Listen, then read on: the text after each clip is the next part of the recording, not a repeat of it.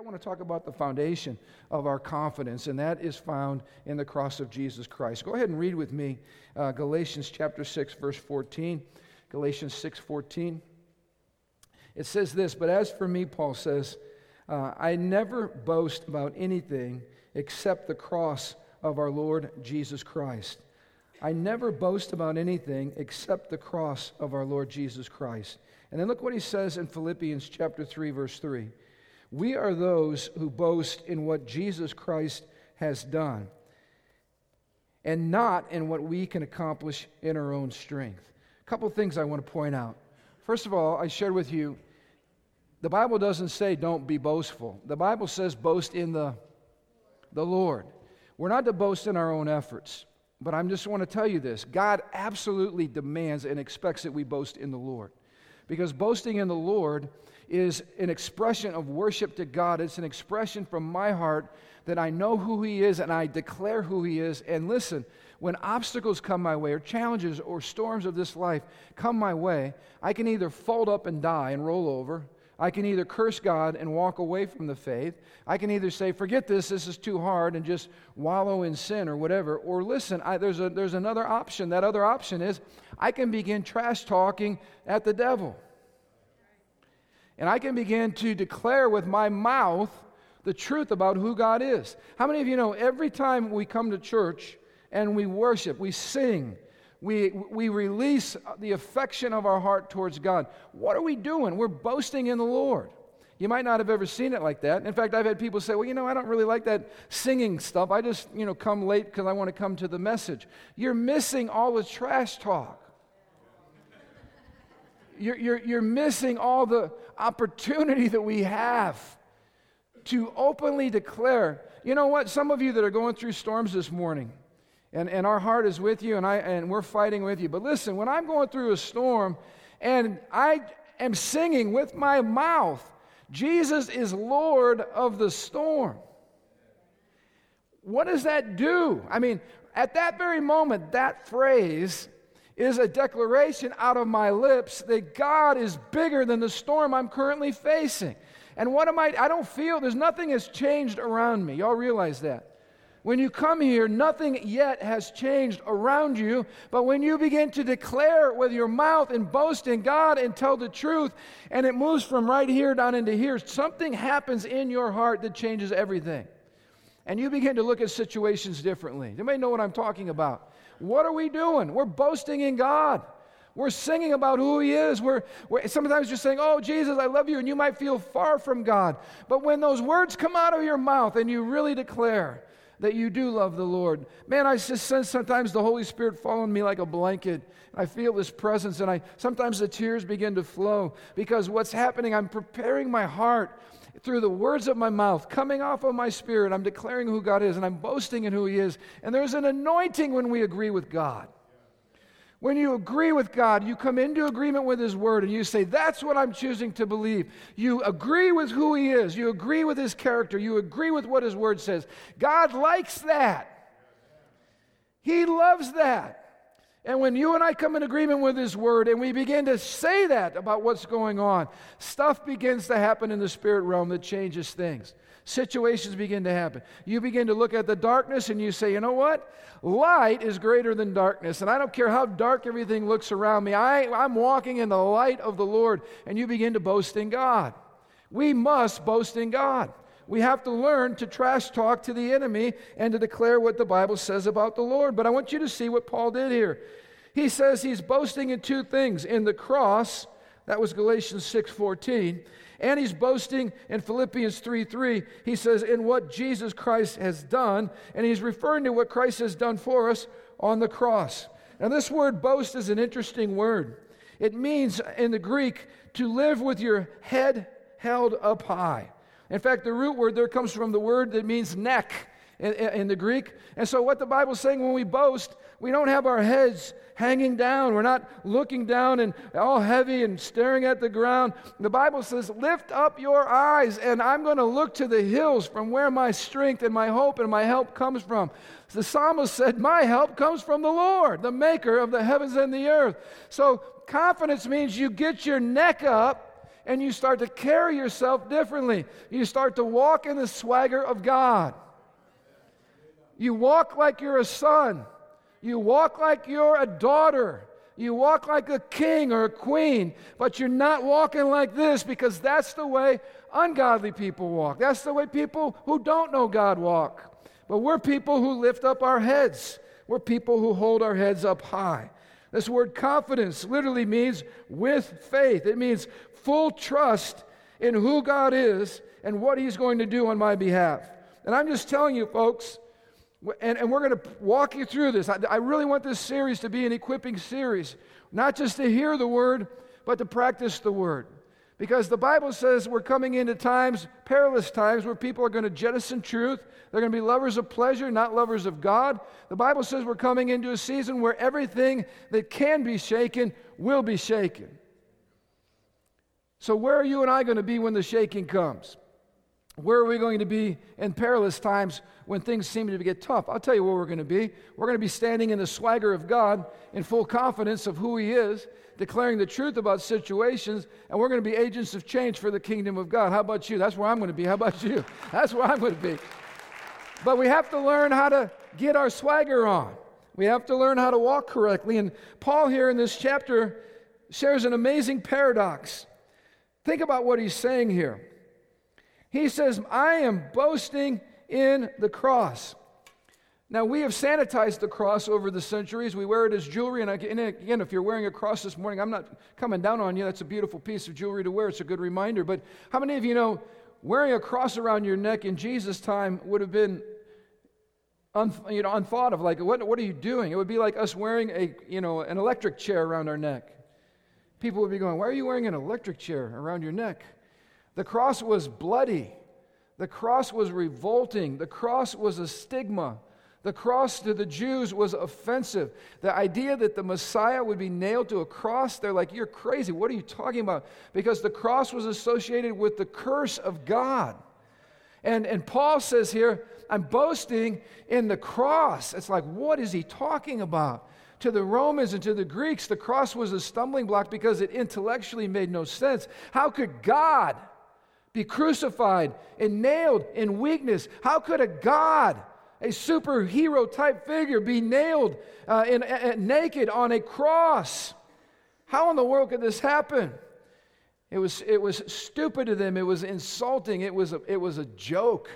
And Paul says, No, I am putting my boasting, my swagger, my confident declaration in that cross, that symbol of shame and guilt and, and, and disgrace. In fact, I got to tell you, uh, th- this last Sunday I was at the church that hosted the Band of Brothers South. And, and one of the highlights of my weekend was when a man came up for prayer after one of the sessions. And, uh, and he told me something interesting. He said, Pastor, when you I was at a meeting you were at when you preached about joy in marriage. And he said, When I heard you preach about joy in marriage, you made me angry. How many of you know when you preach about being joyful and the response is anger, something's going on? And I just want to encourage you all when I'm up here being my awesome, nice self preaching the Word of God to you, if you ever experience a negative emotion, you might want to check about what's going on inside of you because because a button's being pushed. All right? This is what he said to me.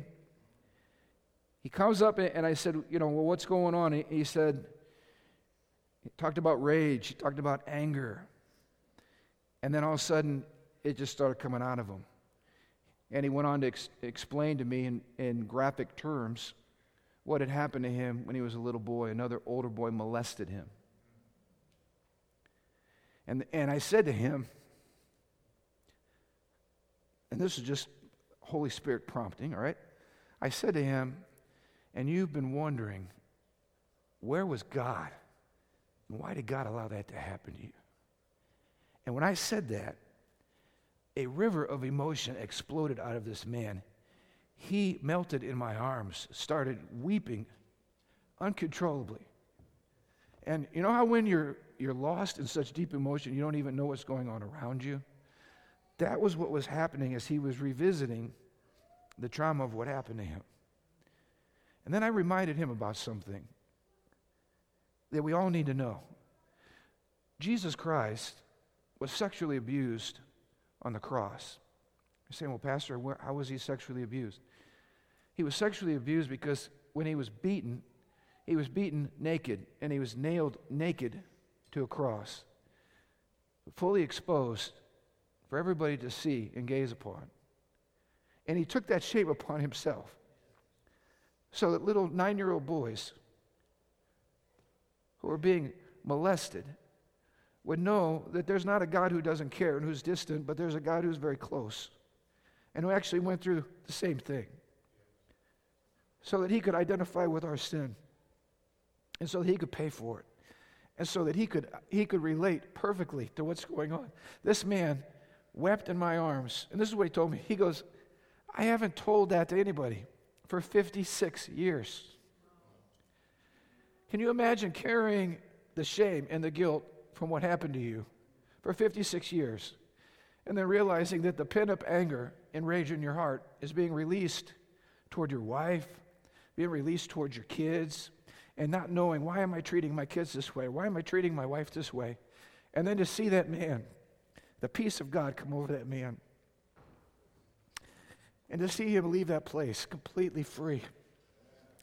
That's why, listen to me, that is why when Paul says, I boast in the cross, I want you to feel the weight of what he's talking about.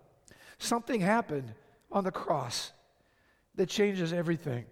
That ugly, disgusting, putrid place of injustice and shame and guilt and perversion and anger, the curse that was associated with it. There's something Jesus did on that cross that, listen to me, is the centerpiece of our confidence in God.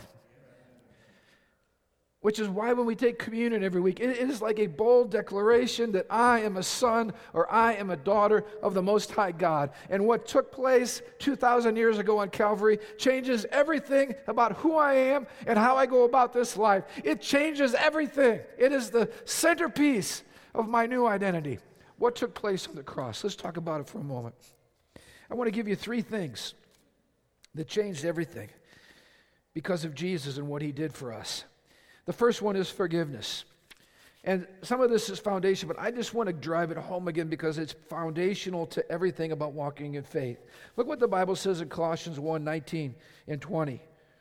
For God, in all of his fullness, was pleased to live in Christ. And through him, God reconciled everything to himself. He made peace with everything in heaven and on earth and by means of Christ's blood on the, I'm, I'm, sorry, everything in heaven and on earth, by means of Christ's blood on the cross.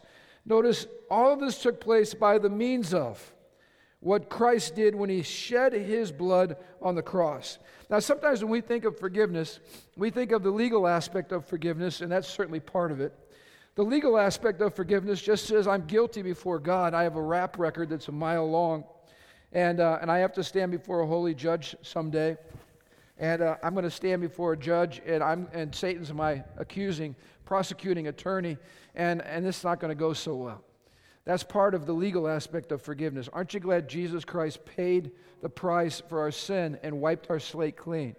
But that's only one aspect of forgiveness. And listen to me people that are religious people, people that are go through the motions Christians, they view life in terms of a checklist of good and bad and keeping my list clean and trying not to have too much sin. In fact, young people often say this to me Well, Pastor, uh, how much is too much? How much can I do and still get into heaven? How many of you know that is a slave mentality? Wrong question. Wrong question. The essence of forgiveness is not do's and don'ts and rights and wrongs and lists and, and, and checking off things. That's not the essence of salvation or forgiveness. The essence of salvation, I want you to see this, is found in this word reconciled. Through him, Jesus Christ, God reconciled everything, and it says he made peace. He reconciled and he made peace. This is all about relationship. When God reconciles people that are estranged, what does he do? He brings them back into fellowship. He brings them back into a love relationship. He restores the trust and he restores that relationship. And he brings peace where there was, where there was disagreement and harshness and enmity and guilt and shame. That's why I encourage us. You know, a couple weeks ago, I talked about culture. How many you know we have to fight for a culture of unity and love and peace, where we don't carry offenses. You're going to have chances to be offended. The Bible says you're going to, you, you can be offended every day if you want to. There's offenses everywhere. Don't pick them up. Why? Because it's so important that we maintain the unity of peace between one another. Don't let anything come between you and your relationship with brothers and sisters in Christ. It's about relationship. Jesus Christ made peace with everything. That means he brings us into right relationship with God. And let me just tell you this. There are people that think, you know, hey, everybody, God's our Father, He loves everybody. He, you know, I've seen, I've seen banners out in front of churches that are basically embracing sin that just says God loves everybody. Listen to me. God loves everybody, but God hates sin. And God can't love everybody the same way if we haven't dealt with the sin problem. Because if we never deal with the sin problem, you cannot have a right relationship with God. And if you do not have a right relationship with God, you are not going to be experiencing the love of God. You're going to be experiencing the judgment of God. This is serious. When we say that God loves everybody, we make a mockery out of the cross. Because a death took place for a reason. And the reason that Jesus died on the cross is because sin is serious. And when we tell people that, hey, it's not a big deal and just love everybody, all this kind of stuff, listen, you're making a mockery out of what Jesus did on the cross. The cross is the biggest deal that ever happened. God sacrificed his son. Why did he sacrifice his son? To pay for sin. Why did he pay for sin? So that the love of the Father could be released and we could have relationship with the Father. And listen, be at peace. You cannot have confidence with God if you're not at peace with God. You have to be at peace with God. How many of you know you cannot go ask a favor of somebody or a blessing from somebody in the body of Christ. Let's say Tony and I had a falling out and we haven't we still haven't got the relationship right and I want to go ask Tony to help me do something, I want to borrow something or you know I'm asking a favor of Tony. How many of you know as soon as that thought comes into my mind, what's going to happen? I'm going to be condemned instantly because my mind's going to tell me you can't go ask him because you guys you guys aren't aren't you don't have any peace.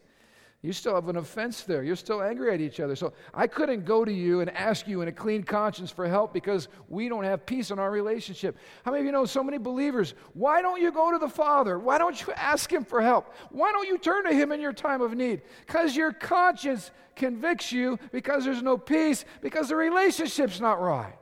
Anybody know what I'm talking about? You can't have godly swagger if you're not in proper relationship with God. Look at what it says in 1 John 3:21. Dear friends, if we don't feel guilty, we can come to God with bold confidence. How many of you know God wants us to come to Him with bold confidence? But what is it that keeps us away? Our guilt.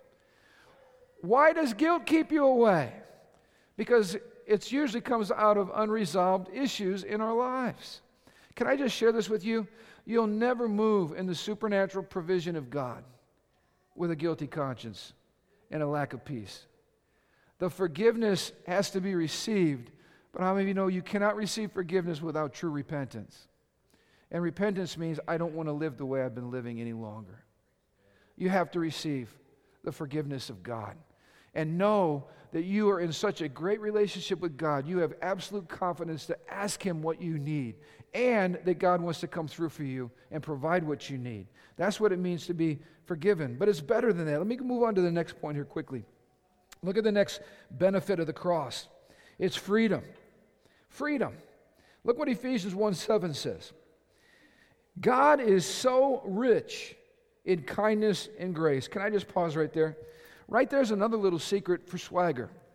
Why do I have confidence to come before God?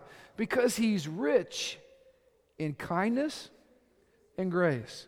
When you come to the Lord, what's He going to do? Smack you around, beat you up, judge you? Is that what He's going to do? No.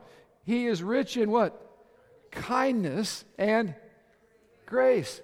Some people are like, well, you know, Pastor, I don't know if I can bring my situation to the Lord because, you know, He's got so many other people to take care of.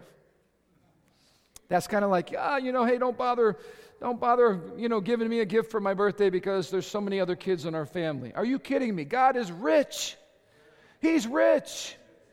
Your little need, my little need, my storm will not bankrupt his kindness or his grace. So look what it says there. He's so rich in kindness and grace that he purchased our what? Freedom. So everybody say freedom. freedom.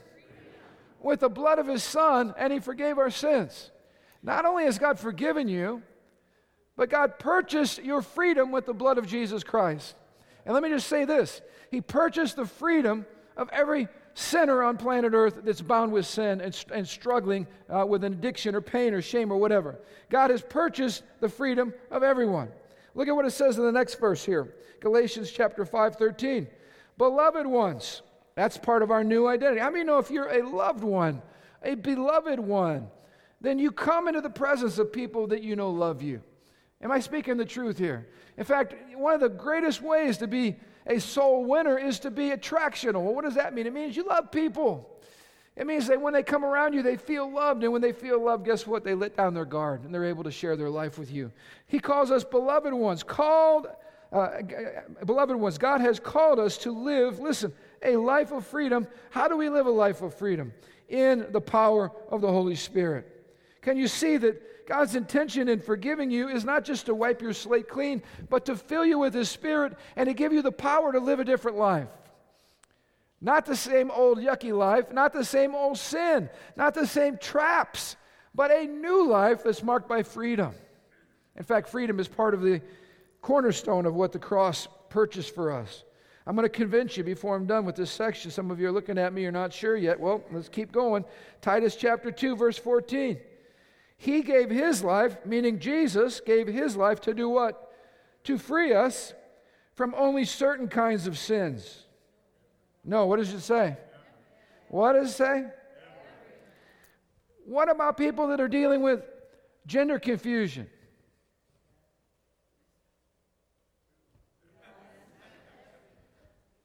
So, when states, side note, when states punish Christian organizations for trying to help people get free from gender confusion, I would like to suggest that maybe those states haven't read their Bible and they don't understand that Jesus Christ can free people from every sin. How about people that have alcohol addictions?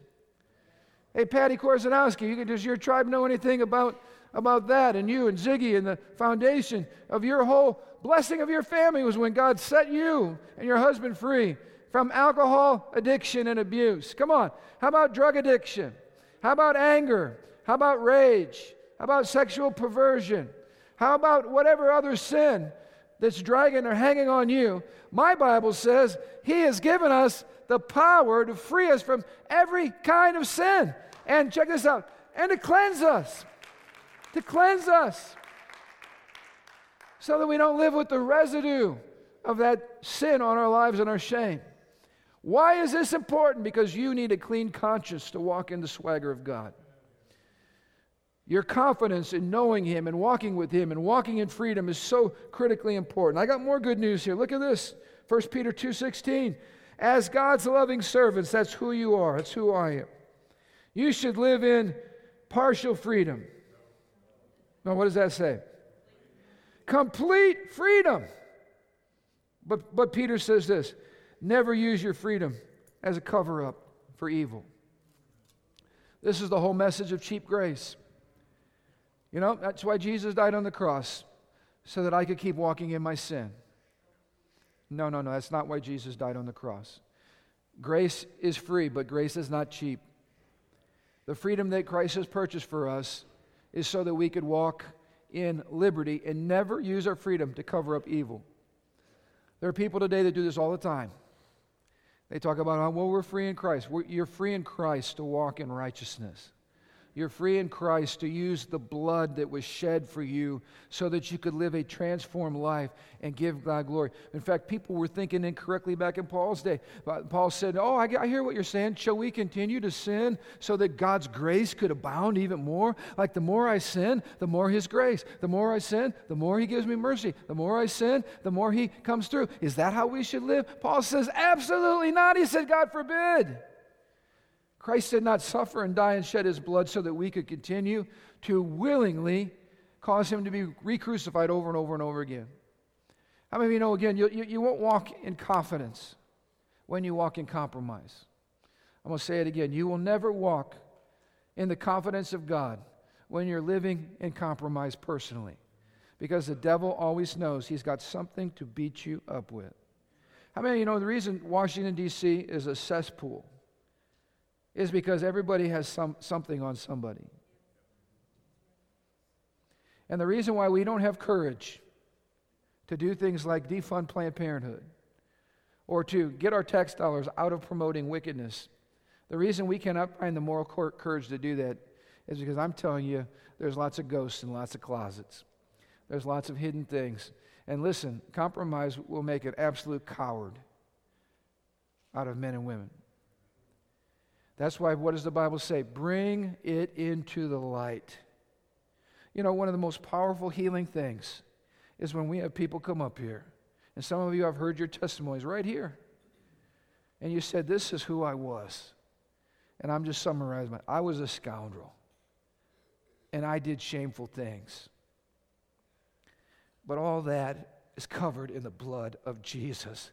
That's not who I am anymore. This is who I am now.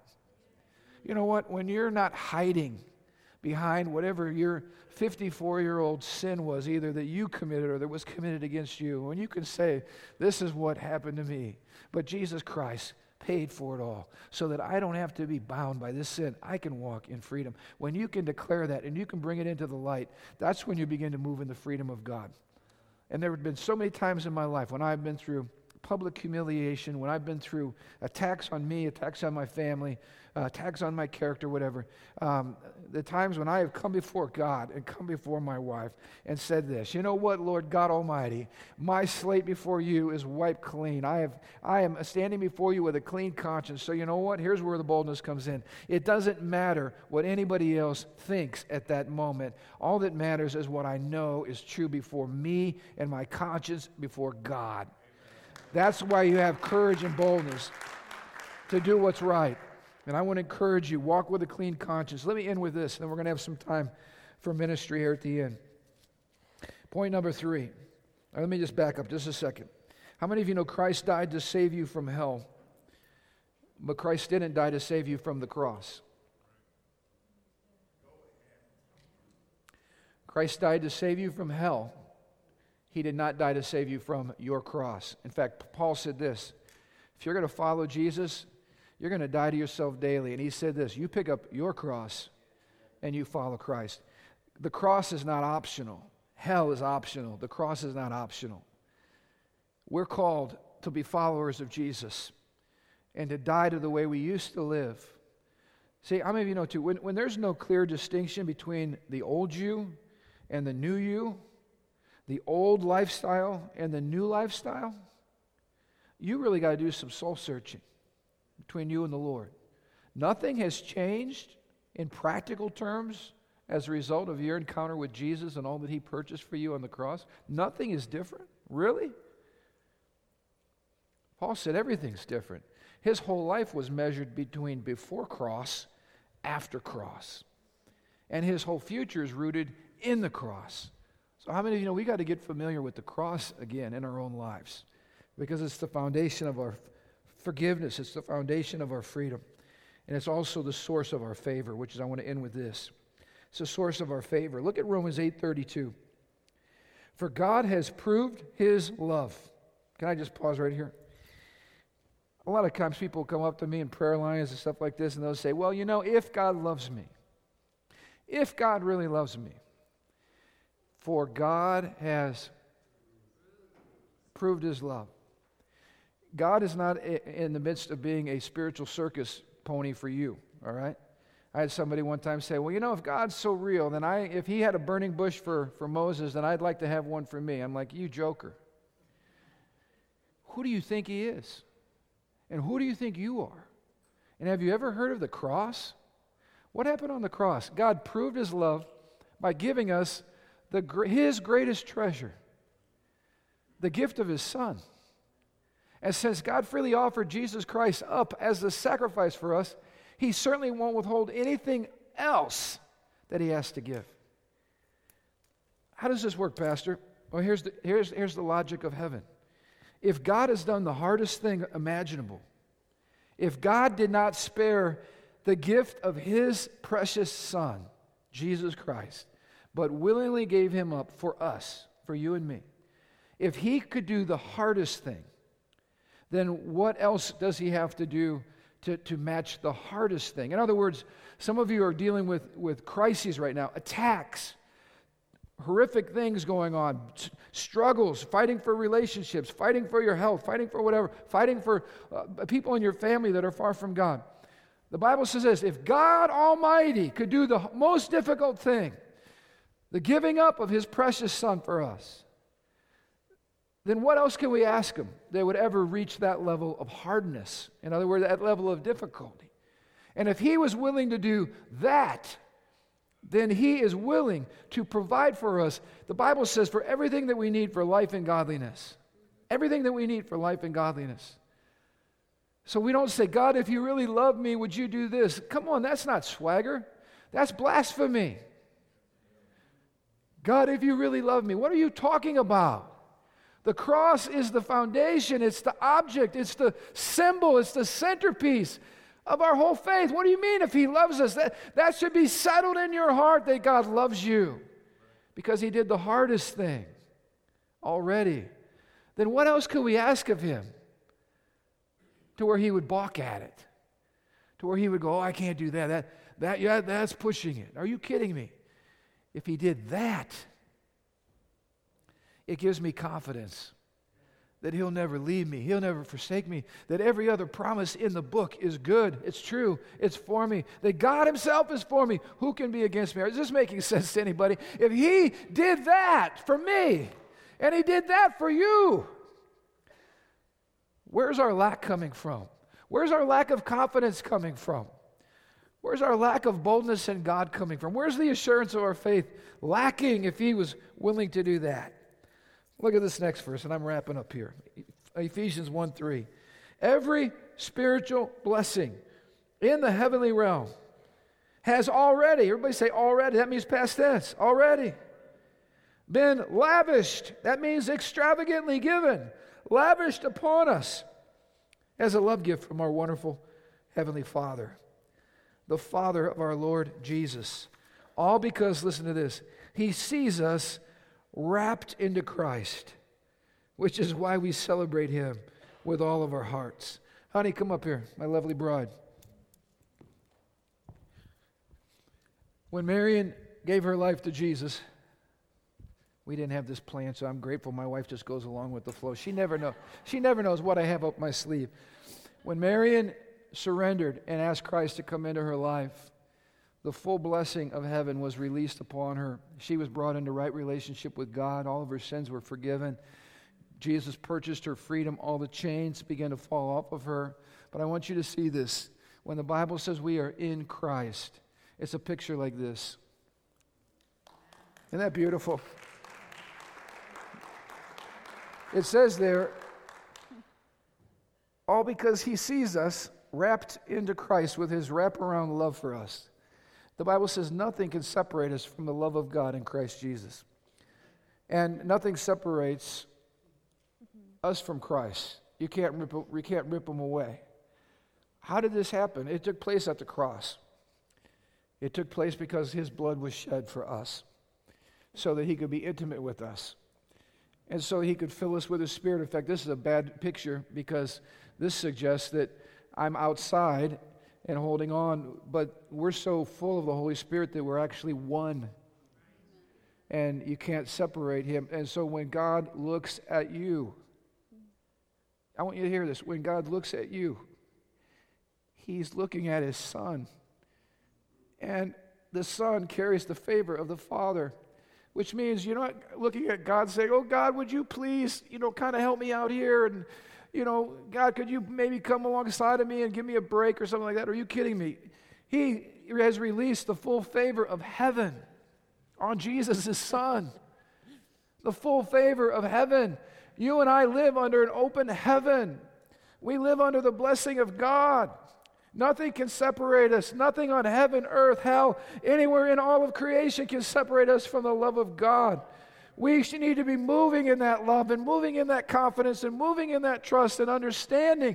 You might say, Well, Pastor, I don't feel that way. It doesn't matter how you feel. Start renewing your mind and start believing the truth about who you are and about the crazy love of God over your life.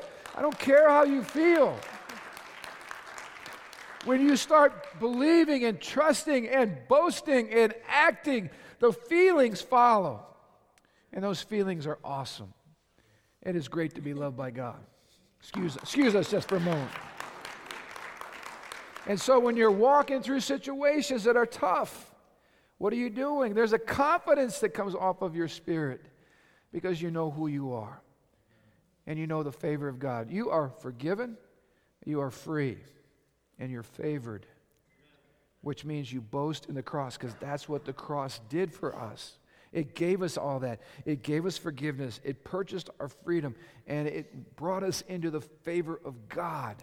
So you start to have a positive expectation in your heart that no matter what you're facing right now, God's bigger. No matter what you're facing, God's not done. No matter what you're going through or how you feel, God will never leave you or forsake you. He is absolutely committed to you. His wraparound love will never be broken off of your life. You can't pry his hand. Jesus said that, that, that we were in his hand. Nobody could steal us from the hand of the Lord. Isn't that beautiful?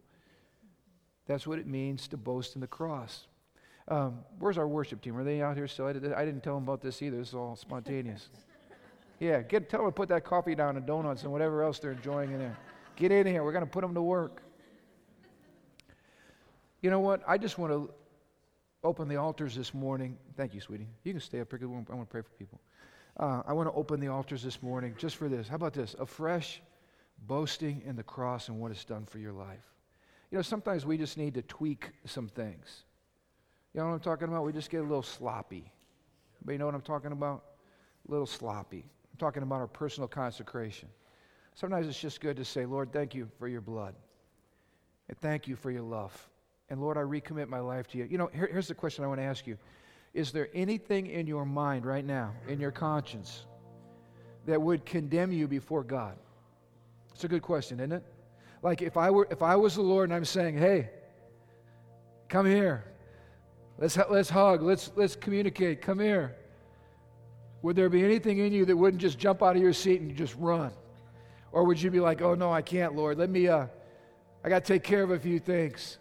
That's what I'm talking about. Is your life a clean slate? Is your conscience pure before God? If it's not, you're, you're short circuiting the swagger God wants to have on your life. It's a slippery slope. You don't, you don't have any sure confidence. Your feet are slipping out from you. But if your conscience is clear, Paul said you could come boldly before the Lord and ask whatever you needed. God would be there for you. So the altar's just open for, just for us to do business with God. Sometimes it's fresh surrender. Sometimes it's just, there might be somebody here today that you don't know Christ. I'm inviting you. Come forward. We want to pray with you. Jesus is waiting, forgive you, free you, release His favor upon your life. So beautiful. Some of you might just be struggling with something. We want to stand with you this morning and we want to believe God in full confidence that God's got this. So stand to your feet. We're going to worship. The altars are open. If you need to slip out, feel free to do that. Marriage class at 4 o'clock today. But I encourage you right now come. Come. Make sure your mind or your heart's clean. Make sure that there's boldness. Come and don't be shy.